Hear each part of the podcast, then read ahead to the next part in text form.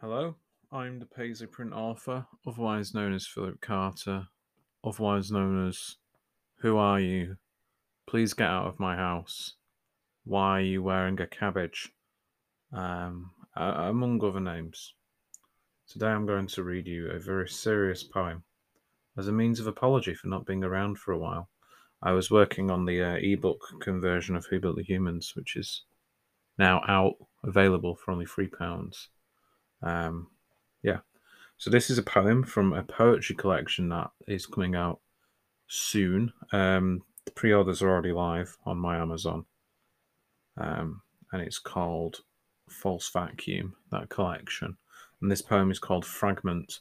And I don't actually remember what it's about. So, like all true poetry, you're going to have to guess.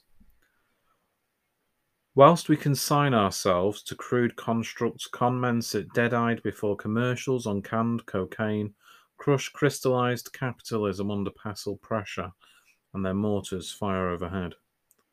And when we kick back, we don't really kick, we drink, submerge sinew and sabotage synapse. We stitch screens to skin and ignore disfigurement in favour of body modification. We set in motion a spiraling hall of cracked mirrors where the cutting edge of a perverse pursuit of curvature can cleave and cut and kill. We find shards of our past selves out there in cyberspace, each slice stolen skin in search of subcutaneous substrate. Some shining semiconductor slipped in by future surgeons. There's a tracking chip in you and there is nothing but the pulsing wetness of life bleeding, we download a machine that can let us watch from above our beds like a ghost as they switch every last bit of us off. I've remembered what it's about now. It's about reality TV and plastic surgery, about the uh, increasing fetish for finding people who, you know, like a vase, a nice, shapely, uh, but dead on the inside. Um, and that is it's, it's probably me agonizing over the fact that um, my shadow is a perfect square, and I'll never fit into those reality TV shows at all. Um, and it's it's a weird thing because like, oh, I've I've gone very gone very Gen Z, then haven't I? I've said like, um, it's a strange thing because you get talent shows over here in the UK, like it again, such as The X Factor and the Great British Bake Off, and those are all showing people who have talents, but those talents fit within a time frame. And I've always been frustrated with the fact that my talent, which is writing novels about time travel, does not fit within a certain time frame. You'd think it would. You'd think I could just disappear and reappear a moment later wearing a different outfit, being on fire, and warning you about the Martians. But no, unfortunately, I've been banned from using time travel because I used it one too many times and traumatized myself as a child.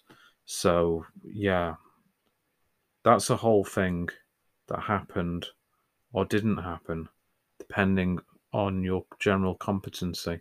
It's another interesting thing I should talk about at some point. I should formulate an actual thing about it is how I believe religions have been the world's earliest recorded version of creative writing, and that perhaps the only reason some of them wound up becoming religions and faiths is that people didn't really have the capacity to understand that it was fiction.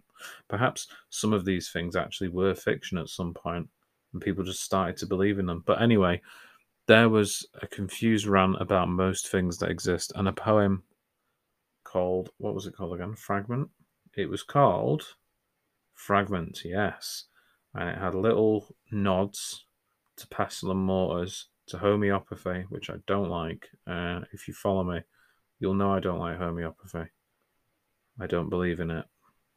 Not only do I not believe in it, I actively dislike it. I was um, in a past life. I was waterboarded by a homeopath, um, and they they messed it up, so I drowned. There was one atom of water in the room, as opposed to half an atom of water in the room, and I drowned. And that's that's why I'm here now. Um, so yeah, this YouTube episode is now five minutes long. Haha.